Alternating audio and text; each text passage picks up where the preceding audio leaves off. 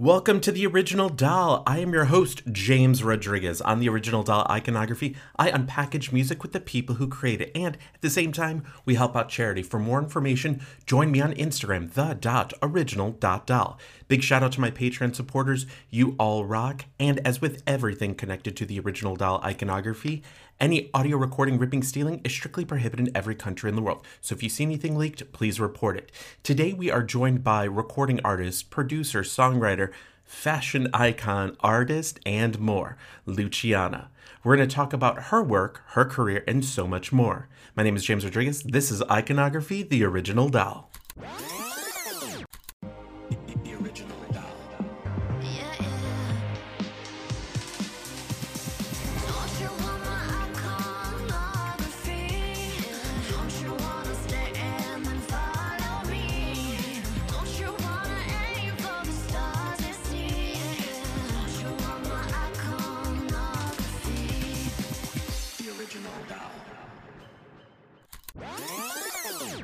Well, thank you so much for being here on the original doll. I appreciate it, Luciana. Thank you so much. For every question that you answer during this podcast, we get items donated to charity.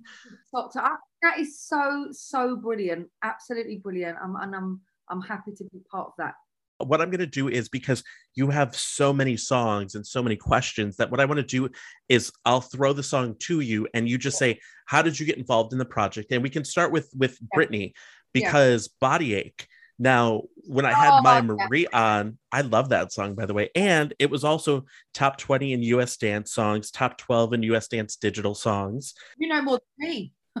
it's yeah, you, you, have you have you have the top 20 hit uh, two different charts from body ache so congratulations on that that's just from that one song but you also have a, you have a lot more than just that so how did you get involved in body ache and were you working on anything else for the Britney projects? I had to sleep with a lot of people. Not really. you are my favorite person ever. I know. I'm such a twat. I love it. Um, I slept my way to the top. No, um, right. How did I get involved with that? That was actually that was via Richard Vision, who we did. I like that with. Bearing in mind, for, for at the time I'm, i was in London, we'd had a hit um, with Yeah Yeah. That was big in Europe and London, and then they heard that. Then they Richard Vision and Static Revenger did. I like that, and then I wrote the lyrics, and then we came over here. So then from then we were always writing together, Richard and and myself, Nick Clow, my writing partner, and Static Revenger. And then he had this um, in with um, one of the writers.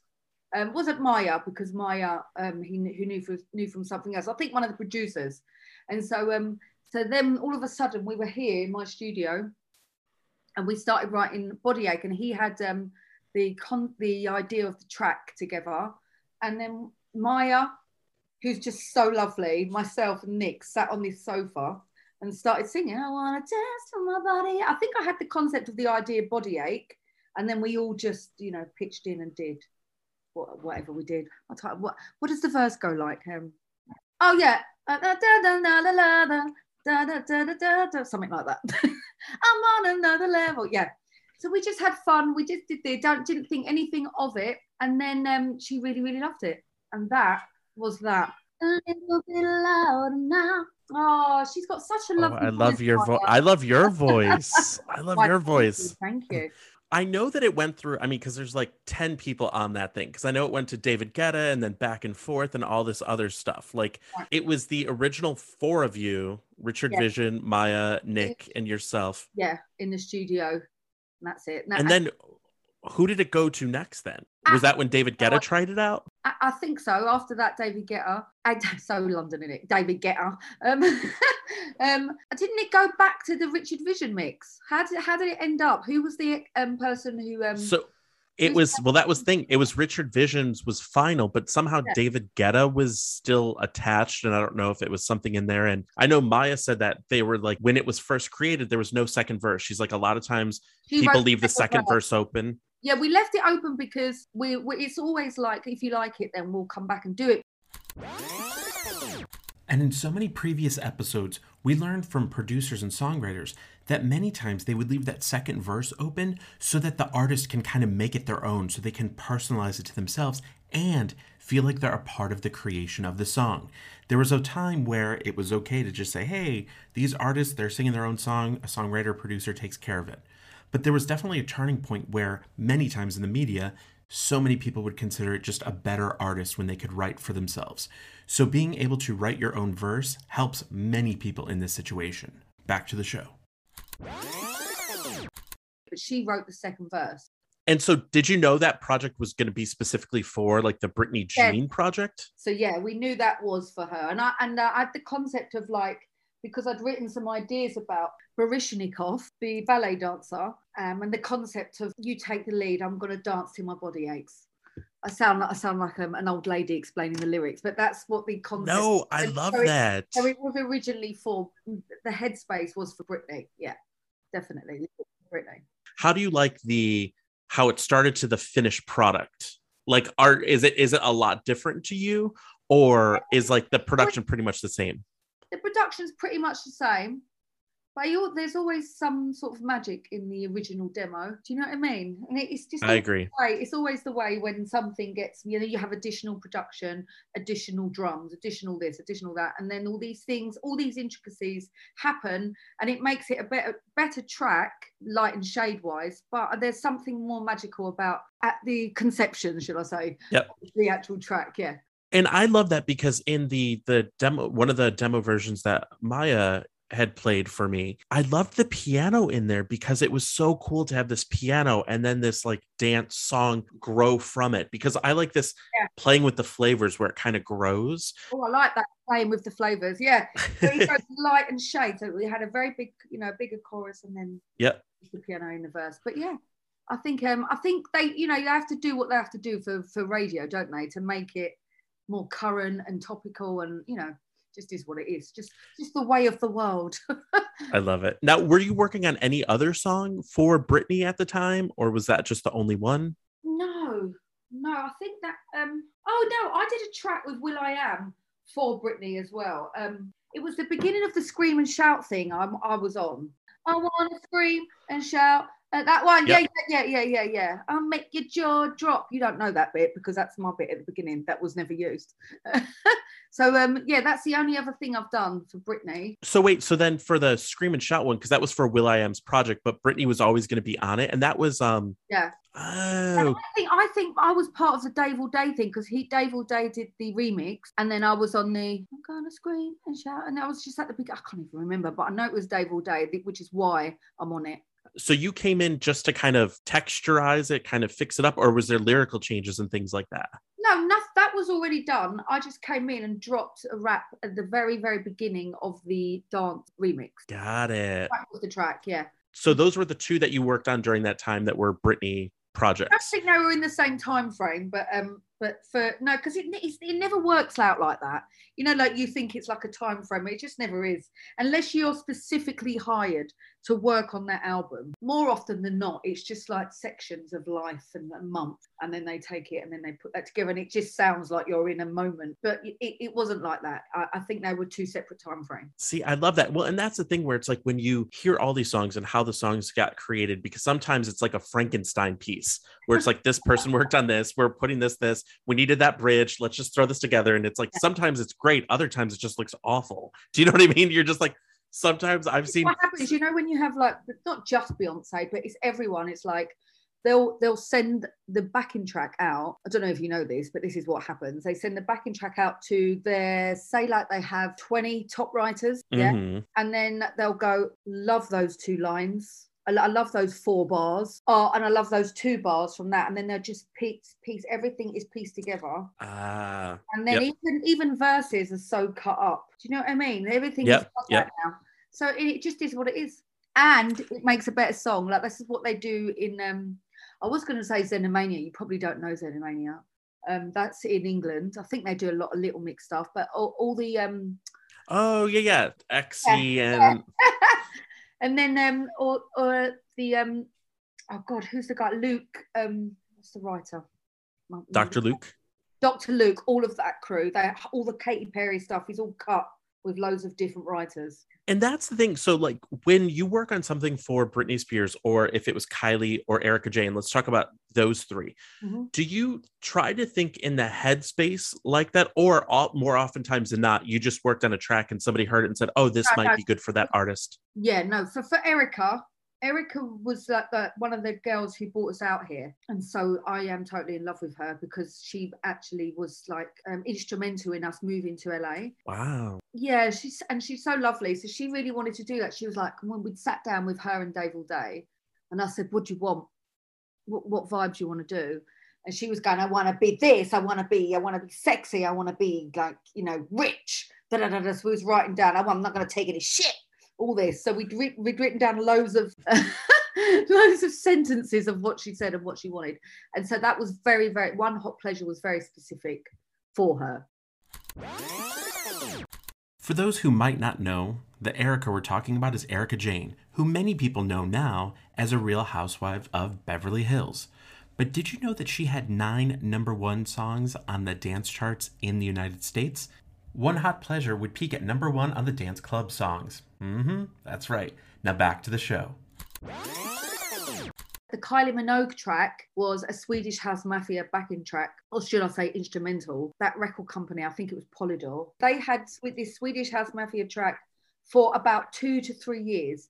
And a lot of people had done top lines on it, and nobody had come up with anything that they wanted, basically. And then they said, We want um, Elias, uh, I think it was BMI, said to me, um, We really want a quintessential Kylie. So um, I do a pretty uh, yeah, I do a pretty good Kylie impression. So um, Ooh, can you do it? Can you do it? Can you do it? can't do it now. what I mean is, well, like, I went into the writing hell. I was like I became Kylie. I love it. I love it. I love it. I love it. I'm Kylie. Yeah, Cupid boy. When we touch, I'm in heaven with your eyes. Fire, the way you love. I'm in heaven with your eyes. I've A skyrocket from Mars. Can't remember the rest of the lyric. But um, yeah, so that was that. And then oh yeah, if only you knew. Oh yeah, yeah, this is my Carly impression. Here we go. If only you knew um, that I saw into you. Oh, I can't I can't even remember the melody. Isn't that funny? I've written so many songs, I literally can't remember it. But anyway, so that was um we did that specifically for her, specifically, and they loved it. It was instantly yes, and then they put that on the album. So it was like a real moment. Then there was this fabulous moment when we were all in Ibiza and she was performing at Pacha, singing the song. Oh, it was just fabulous. Really, really lovely moment. And that, and obviously she's like an icon. So I'm just, you know, I'm in love with Cupid Boy is from Kylie Minogue's 11th studio album, Aphrodite. The album would go number one in numerous countries, including the UK. In addition, it is certified gold in Belgium and platinum in Australia and the United Kingdom. Well, and that's one of those things where what I really love is that you've worked, you know, and those three women, because Erica Jayne has had, you know, like 10 dance smashes. Kylie Minogue has had this global career, Britney Spears as well. And it's like you have these three artists that people can try to clump together, but their style and their sound is vastly different. Mm. And here you are able to work with three of them Yeah. and create something that seems so genuinely them. Yes. I And think, I think I think um when I was younger, I used to be able to do impressions of singers. That's how I learned to sing. So I think I, it's it's easier for me to go into the the vocal, the voice, and the intonation, and where they're placing their voice and what they're saying. I don't know why this is. I can just do impressions, and I can go into what I think they want to be singing about. oh, I love that. I look. Yeah. you, uh, what's cool about this is that like you're this muse for them where you like kind of take that energy in I and you create it. and kind of go out there but what i love is that like those three songs are they're dance songs but they're completely and and uh, pop dance whatever it is but they're completely different styles Yeah. to me sometimes and some of the songwriters i've talked to said you know i couldn't do a track by stargate i couldn't do a track by max martin because i just don't their music inclinations don't jive with what i do and it's like it's cool to talk to somebody who has that ability to kind of I can't do I can't do um like when I listen to the stuff that's happening now, I can't do that syncopated. Um, I'm, I'm just not that person, so I can't do that. So I'm not. So in reality, I'm actually not current now as a songwriter because my I'm a bit more melodic and a bit more pop. Do you know so, what I mean? The current trend absolutely. isn't necessarily um, so melodic. It doesn't necessarily have a verse, a pre, and a chorus. It's just I well, that's not. And that was one of those things in talking with many songwriters. They're like, the the music always ebbs and flows, and sometimes you're like you're riding that wave right there. But I mean, you've had a shit ton of songs. like you have a ton of songs. So let let's talk about let's talk about this. So was there any project that you'd worked on that you were like, damn, I was this close, this close to it being on there? Were those like where the song didn't work out, or you pitched it to something and it just didn't work out for whatever reason? I pitched a track called Like a Tiger, I Will Roar to Katy Perry. was that before after Roar? Before Roar yeah, I was really upset. I just said to Nick, I just said I feel really like it made me feel a bit sick because what they'd done is they'd taken the concept, they gave it to their writers because they get a percentage of whatever they're, you know what I'm saying? So it's like a, yep. And then that was the moment I just thought, God, this is so political. So unless you're signed, you're not going to get a look in, you know. And I just felt a bit like mm, that was one of the it's... things that made me just feel like I'm going to go and start doing my art. I'm a still writer, but you know what I mean. It's, it's it's so political and it's so it's so cutthroat in it. The concept of writing a track is always lovely, but the actuality of being in the industry and working as a songwriter every day for free, you don't get paid. Yep, no per diem or anything. Nothing. So it's like, and you know, like I've been signed all my life basically as a songwriter to Sony, to EMI, to Chrysalis, and it's like you get a very small fee. You think it's amazing. You go, yeah, I'm signed as a writer. Yeah. But the actuality is every day you're writing and you it's not, you know, that that fee is spread out over like three years. So you you what happens is essentially you just get very burnt out from writing song. They go, go on, go in that room for one day and be brilliant. Go and write, go and write a hit. Go, go and be quirky and then you're like, it's like it's so it's and as, as a as a creative, as you say, you, you it's quite sporadic. You can't just always do it. So um, it's a very I think it's a very tiring profession as a songwriter, unless you're signed to Katy Perry's team or you're signed to Beyonce's team, and then you're in that hub. And that if you're out of that hub, it's actually quite difficult.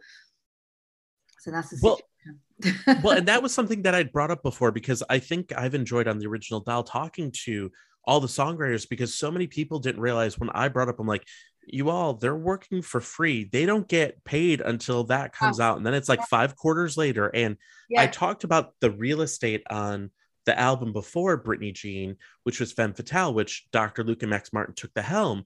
And people were like, why didn't they work this? I said, there's a there's a certain amount of real estate space.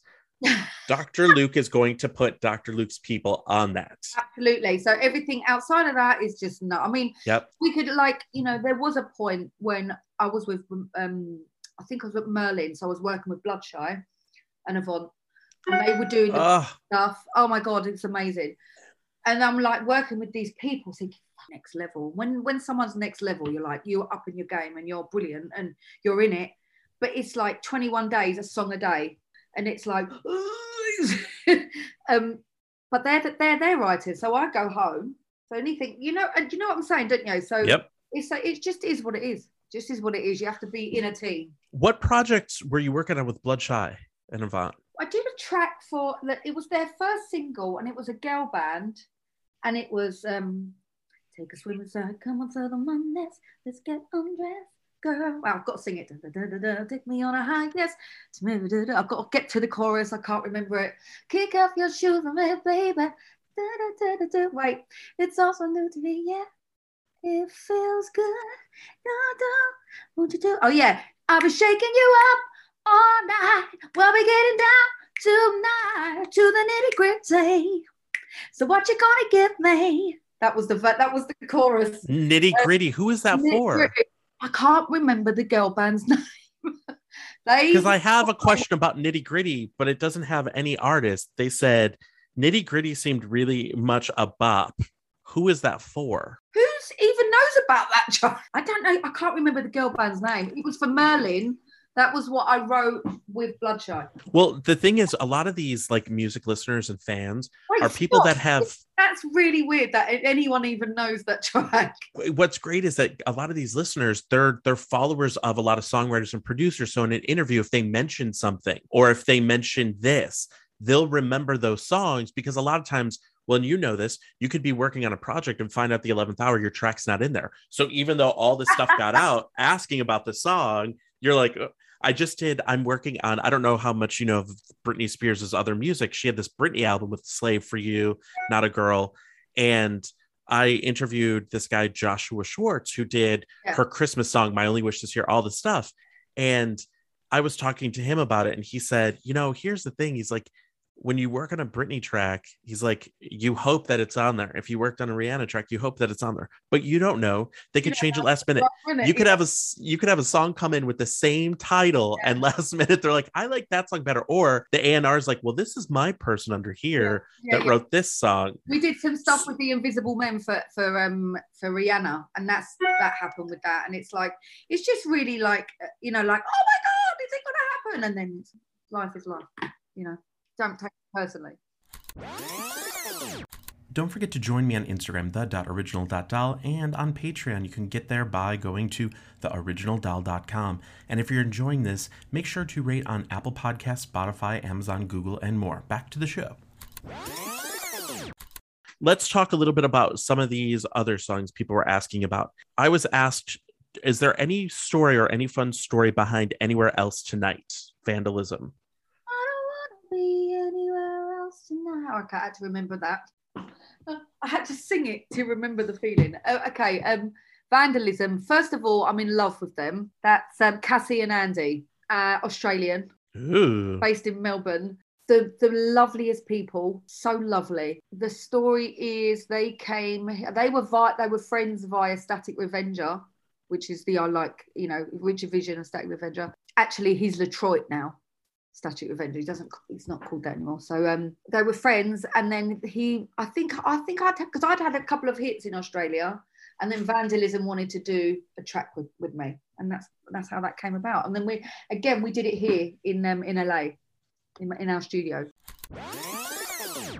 Body Ache is from Britney Spears' studio album Britney Jean. It would peak at number 4 on the Billboard charts in the United States, be top 10 in several countries. In addition, it is gold certified in Canada, Mexico, and the United States. For other chats about the Britney Jean album, check out my interviews with Maya Marie, Anthony Preston, and a few others. My name is James Rodriguez. This is the Original Doll Iconography. I'll see you on the flip side.